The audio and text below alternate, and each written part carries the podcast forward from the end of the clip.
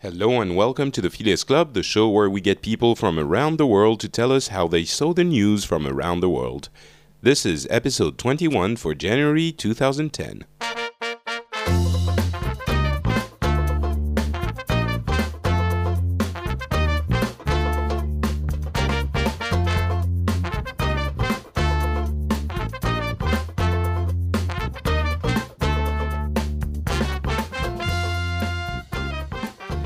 Hello, everyone, and welcome to the Phileas Club. We are a little bit late for a number of reasons that I'm not going to bore you with, but we have Turki, as usual, with us, and uh, returning Tom Merritt. How are you doing, Hello. guys? Doing well, thanks. Turki, Hey, are Patrick. you doing well also? well, I'm, I'm, I'm, I'm looking up some news for you guys. Thank you. Um, so many thanks to both of you, um, Tom, for waking up at, a, at an ungodly hour for being with us. It's actually the normal hour I wake up. It's just on a Saturday, but you know, Yeah, you've done well- it for me before, so You're well. fair is fair. You're very kind.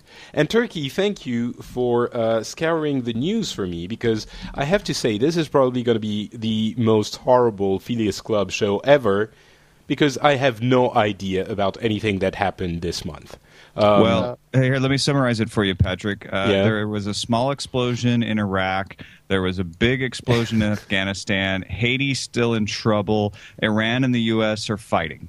All right, thank you very much for coming on the the show, news. and we'll and get to you the next month. news. And Toyota has a new slogan: "We keep going and going and going." this is all right. You know what? I, I'm sure everyone expects us expects us to start with uh, Ha- Haiti or, well, first of all, uh, as I was saying, I'm probably not going to be very good on this show. Um, I had a number of things that happened that prevented me, not prevented me, but I had many things to take care of. And as some of you might know, um, I don't have a TV. I do everything on the internet, and I didn't really have time to. Anyway, this is sort of my sorry excuse for not having anything intelligent to say in that uh, in that show. So Your computer exploded. excuse. Exploded. What are you going to do? Yeah, yeah. On top of everything else, uh, people who follow me on Twitter have been entertained by my cries of anguish and despair for the past few days. hey, Patrick, we can just go with the flow, like all other podcasts, and just start talking about the iPad. That is actually, you know what? We should talk about the iPad. Maybe not, you know, the the boring stuff like are you going to get it, but uh, talk about how it was received in our countries because it, at least in in France, I know it's the case in in the U.S. also. It made the headlines for a few days. So. Um, uh, should we? Let's not start with it though. Let's not go too far. Um, First, I guess uh, Haiti. Uh, quick update. Still completely um, uh, messed up. Obviously, it's been making most of the headlines for the t- first two weeks uh, of the month. Uh, here, it was. Uh, I guess it's fairly easy to assess the, the, the coverage of this. It's like Haiti needs help, uh, poverty, destruction all around, and uh, the U.S. is sort of taking charge of everything, given Yeah. charge by um, by you know the country, the government, or what's left of it of Haiti. Yeah, and then the religious leaders go on TV and say it's all because they made a pact with the devil. well, they always say that when something happens somewhere. So That's the uh, that's the kindly religious attitude towards a disaster is to blame blame the uh, victim for dealing with the devil. Yeah. Yeah, yeah, that's usually what happens. Uh, you know, there was one uh, uh, interesting piece of, of coverage about this uh, when the U.S. first started taking control of the um, uh, airport. There was one plane, a few- planes, but the first one was a French plane uh, that couldn't land because it wasn't super clear what happened, but apparently it was really difficult to handle all the traffic, and the U.S. Uh, asked a plane from France with medical relief and help, and you know, uh, to not land, go away, and come back later, basically. So there was two ways of seeing it. First of all, people were sort of snarky, thinking, "Yeah, good job, dudes. You're you're divert diverting uh, help planes from the people who need it." And second of all, it was like I think most people realize this, but there is also a cynical way of viewing it, uh, uh, of viewing the U.S.'s involvement in this, which is they're in Haiti now, and they're going to stay. This is going to be a, a, a, you know a strategic point for the U.S. going forward. Um, any of this? They've been there for a while since they overthrew the government. Well, yeah, ever since hey, ever since Aristide was propped up by the U.S., I mean, the U.S. has not felt any great need to control Haiti any more than it already did. So I, I, I understand how the pieces fit together nicely in a conspiracy theory like that. The U.S. you know set off secret nuclear bombs underneath Haiti because they're in league with the mole men, and now they're going to you know seize those secret oil resources that no one knew about. But it, it doesn't make any sense. I mean, was there was there actual theories about uh, you know the U.S. you know uh, setting off nuclear Uh, devices? Yeah, not not the mole men part, but y- there, there definitely was the the rest of that was was batted around in the in the more conspiracy minded parts of the media. Interesting. Well, we didn't go that far, but um, That's more of your um, uh, no agenda Adam Curry uh, set that we're we're kicking those theories around. I see. Okay. Um, Turki, anything uh, super anti-American? They are trying to control the world in Saudi Oh, Arabia. we know that for a long time. So Okay, so nothing, nothing new, there. basically. Yeah, nothing. That new. doesn't make the headlines, right? nope. Is not, um, any- not anymore. What's uh, what's the uh, Arab, well, Saudi and maybe Arab world uh, attitude towards Haiti? I, did they send uh, you know relief, uh, humanitarian aid and stuff like Uh, that, or the Saudi, Saudi, the Saudi government donated fifty million dollars, I believe. Yeah. So okay? The the that, big news I'm not, on I'm not sure. The big news on Haiti right now in the U.S. media is this case of people accused of smuggling out 33 children. Uh, when they said, "Oh no, we these were just orphans that we we've you know legally put up for adoption," and they've been accused of stealing them.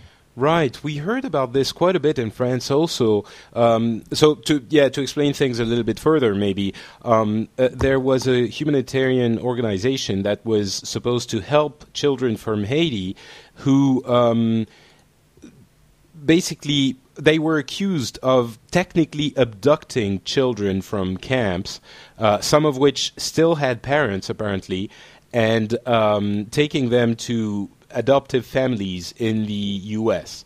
And it was reported quite a bit in France because it echoed another case from a few months ago uh, of a French, uh, uh, you know, organization doing the same thing uh, in Africa.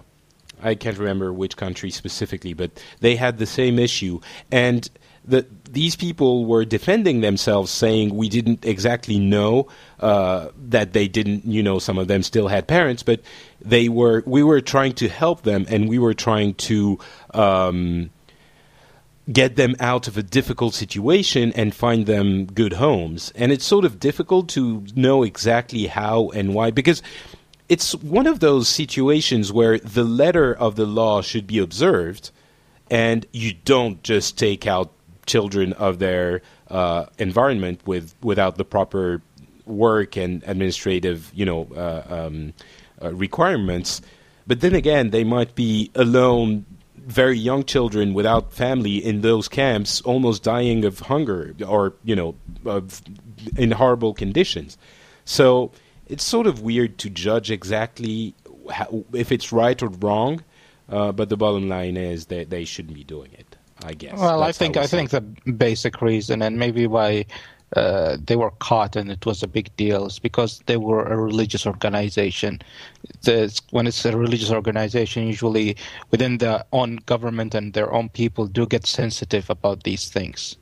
Um, I wouldn't think it's because they were a religious organization. I mean, in France, I don't think it was a religious organization, and it wasn't even that big a deal if they were when it happened in France. Uh, the big issue was you don't just take children out of their you know uh, environment without the proper. It it could lead to incredible abuse. It's like ch- child abduction. Was that the the? I mean, obviously the religious aspect of it would be mentioned.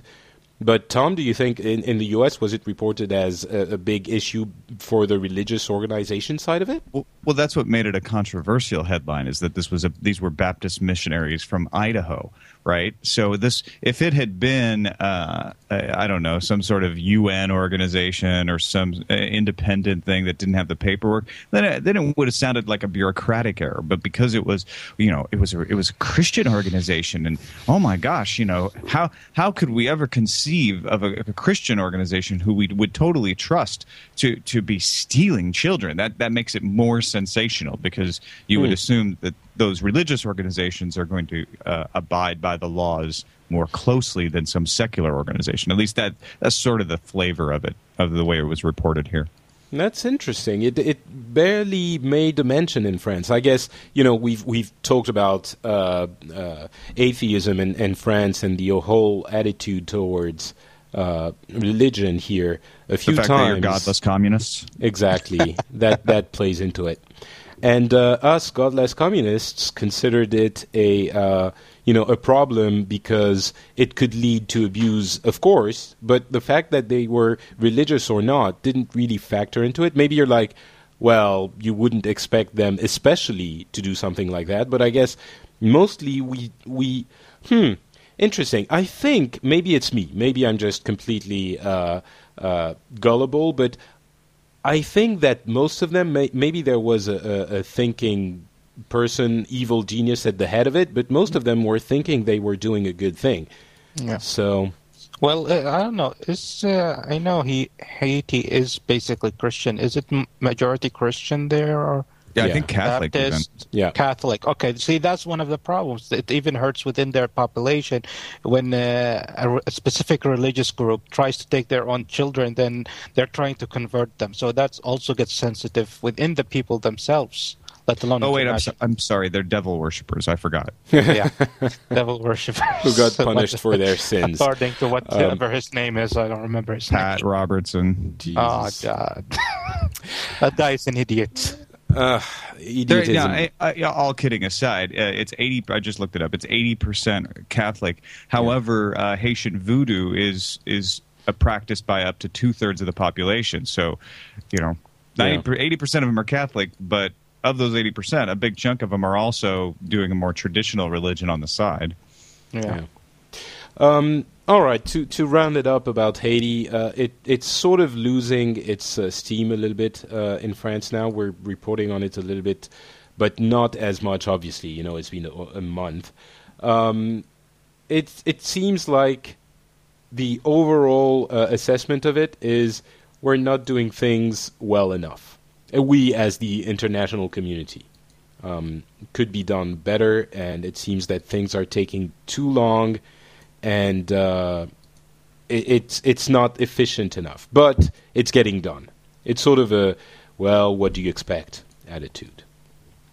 So yeah, I think a lot of that has to do with the fact that people's perception of Haiti is that it has no infrastructure, has no standards for preparedness, and uh, you know wh- wh- how how are we supposed to help when when things weren't you know the groundwork wasn't laid ahead of time for for kind of a disaster. And that's sort of cold hearted but it's also sort of true. I mean, that doesn't mean you right. shouldn't try to help, but it def- definitely makes things harder when uh, when the infrastructure has crumbled so much. Uh, It's kind of amazing they've been able to do as much as they have been able to do. But I think this is the key point for people to start paying attention to Haiti. I've actually not dismissed the coverage. I've watched it and I, have made donations and, and, and tried to help in the small, insignificant way that I can. But this is the point when people are going to start losing interest and when they will actually need the help to, the most. So if if you really do want to help Haiti, now is the time to figure out okay now that everybody's moved on and they're going to start watching the oscars and the super bowl and or, or whatever the distraction is in your country now is the time to pay attention because fewer people are going to be helping now that the celebrities aren't on the phones taking the donations anymore hmm. I guess so. Um, a few reports about people being uh, taken, saved uh, from the rubble a couple of weeks after uh, the incidents, and um, that's about it. It's dying down. I guess. Yeah, but like I said, most of the coverage here is about the, the, Idaho group that, that took the kids. Yeah. There's there's almost no other coverage anymore.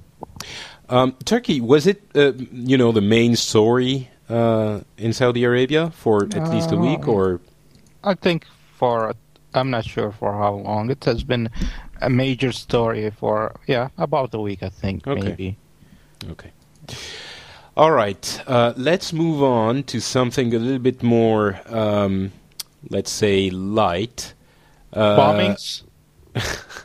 There were a bunch of bombings that got mentioned. Uh, you know, They're, they're lighter than earthquakes. It's true.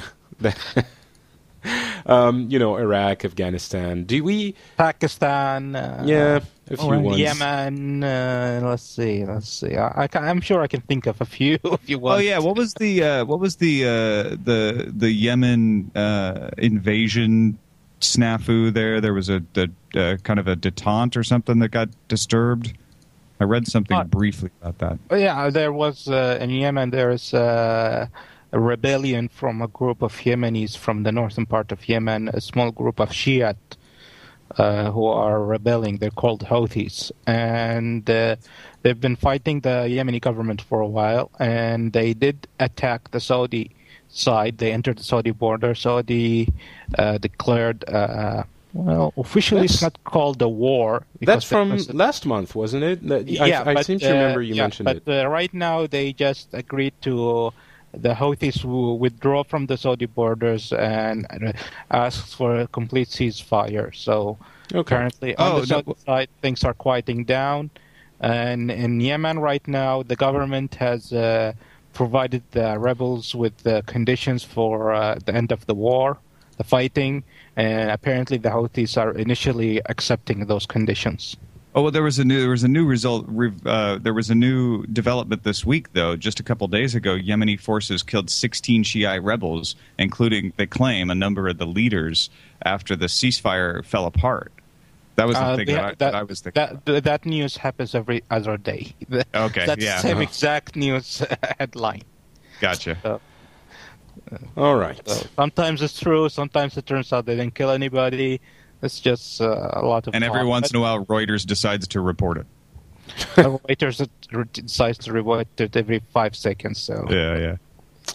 Um, I guess a little bit on, more on the on the tech side, but still uh, reported, was Berlusconi's uh, attempt to control YouTube and the internet, which is sort of worrying because he basically owns every single a- media outlet in Italy, and he's trying to make the um, the service providers, uh, YouTube first of all, uh, responsible for what's being uploaded, uh, and libel and uh, uh, stuff like that. Uh, but I don't think that really matters as, uh, unless uh, the European Union agrees with it.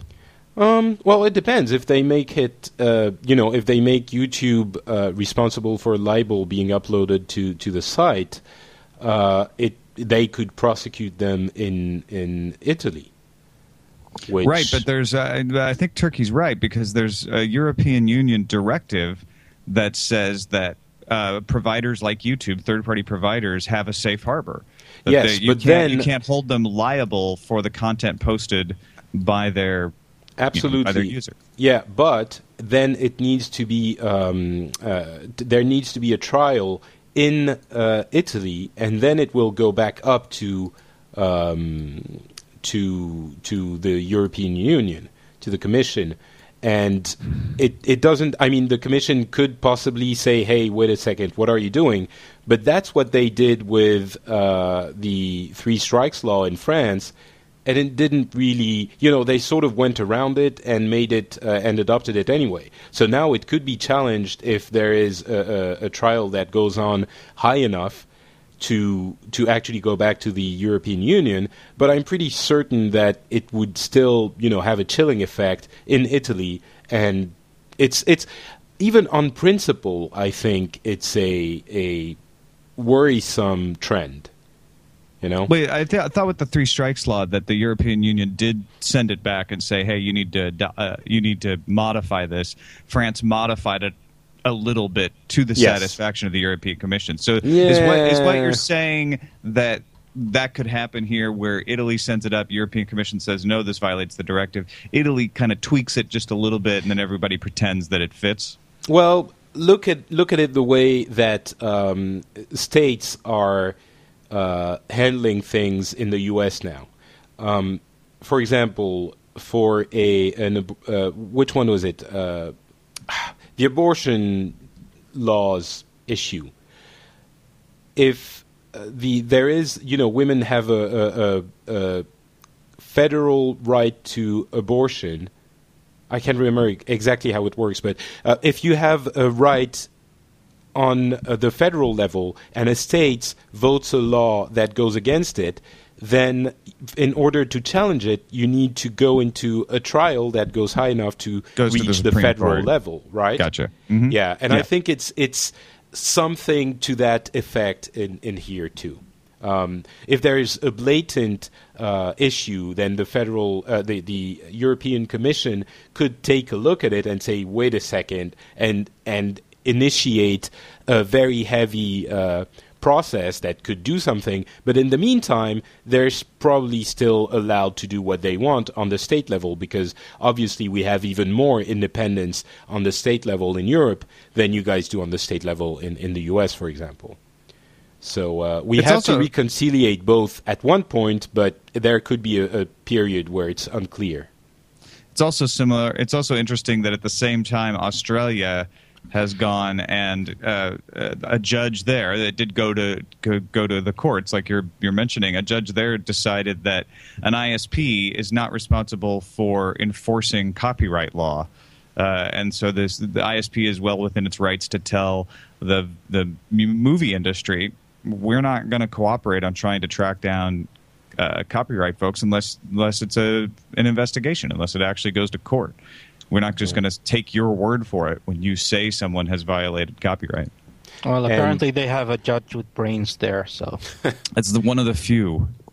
And it it was um, also the analogy he made, which I'm uh, hearing, I heard from you on on Buzz Out Loud, was you don't sue the um, electricity company because the uh, infringer or alleged infringer used electricity. Used electricity. electricity, yeah. So yeah, it's it's it makes a lot of sense, and it's time that some things like that uh, happen a little bit because recently it seems like things have been going the other way uh, a little bit too much. It's all it's always a back and forth, but between this and ACTA and a few other things that are happening. Um, it, it seems that we're g- going back to over protection of the uh, you know copyright and uh, IP. So, and obviously, I don't want people to misunderstand. I'm not saying we shouldn't protect them. I'm just saying that due process is still important.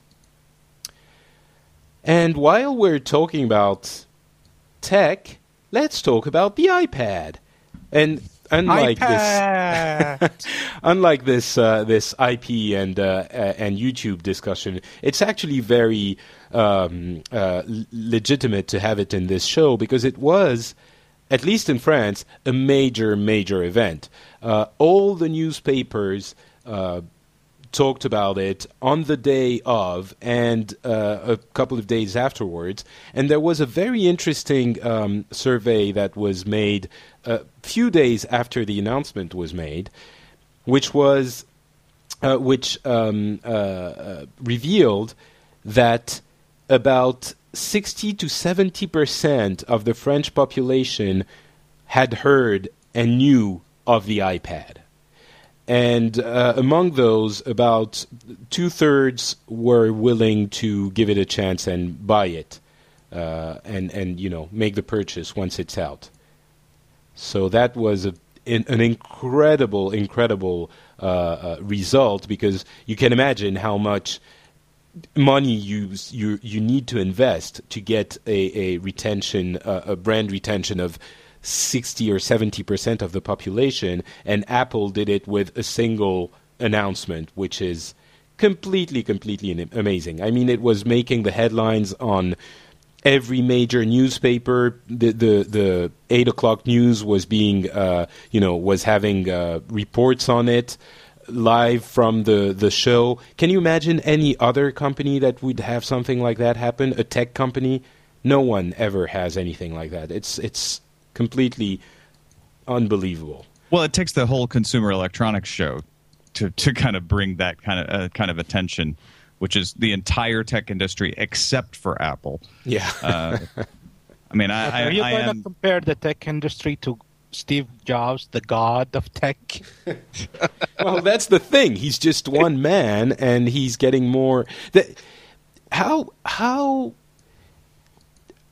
Mm, how does he do Patrick, it? he's he's a god. How many people do you think worship him compared to anybody else? we did an episode of the Real Deal on CNET about this. A guy named Carmine Gallo, uh, who's who's been kicking around the tech industry for a long time, covering stuff, did a book about Steve Jobs' presentation methods. Uh, and how he creates that reality distortion field that, that captures people, and and you know Car- Carmine's writing the book to help other presenters, you know, people who are in business, uh, to kind of crib that and and recreate some of that in, the, in their own presentations. But essentially, what what Steve Ju- does is very formulaic. He he's he's able to kind of hit on some common themes that humanity is is really understanding and, and desirous of. He's able to put you in a dark room and control the message, uh, repeat points, make things very simple, have good visual background, don't overload people with information. If you notice, he's always got one point, couple of two words, point, yeah. three point, move on. It's some of it isn't even all that revolutionary. It's the kind of thing you learn in in college in a speech class, uh, but he's just refined it to a, a perfection. Okay, but that speaks to tech geeks. I mean, the fact that we would be interested, I can understand. How come the rest of the world goes crazy about things like that? But that's what I mean is he's do, he's learned not to speak to tech geeks. He's not up there throwing a bunch of processor speed at you. You know, e- even the A4 chip, which got a little geeky when he talked about the chip part of it, was very simplified. It, we he didn't talk about anything inside the chip. We don't we don't know anything about that chip or why it's faster or better. But he made you believe it was by showing it and we've developed this and you know the cadence it's it's designed for the folks who aren't already on board but at the same time to just you know bring those folks that are on board right along with him uh, you know and he's got the staff in the audience clapping at the right moments and all of that sort of stuff but but i think eh, to your wider question is like why do people care in the first place right they got to get into the auditorium before they become part of that reality distortion field. And that has to do with the simplicity of the products. You know, the iPod was very dead simple to use. And that was always the complaint is that it couldn't do X, Y, and Z. And that didn't matter to most people. They're like, "Oh, that's so beautiful and well designed and easy and I get it." And and so and the, and they've been carrying out that theme in a way that that nobody else does. I, the, the other people make more functional machines. They make better machines. They make cheaper machines, but nobody makes simpler machines.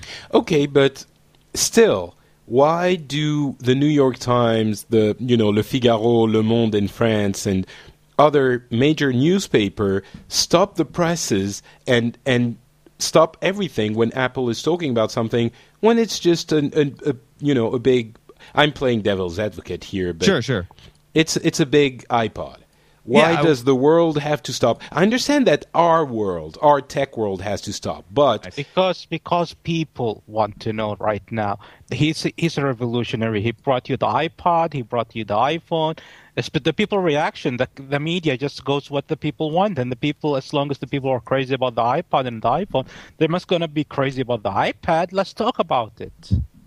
Yeah, I, I agree. It's the the And at this point, I'm very sorry to say that I lost the whole, uh, the rest of the show, which is really a shame because it was way better than what you just heard. We had a, a few very interesting conversation about uh, the burqa and other things, the Islamic veil, because of uh, laws being passed in France, and we had great conversations about ah. Anyway, it I'm this kind of thing happens every once in a while, and it's uh, incredibly discouraging and- frustrating. And I feel very sorry um, for both the, the hosts that uh, were kind enough to arrange their schedules to, to come and do the show with me. Um, in these times, you uh, feel very sorry for yourself, and then you remember that people die in Haiti and other places. So it's not a big deal.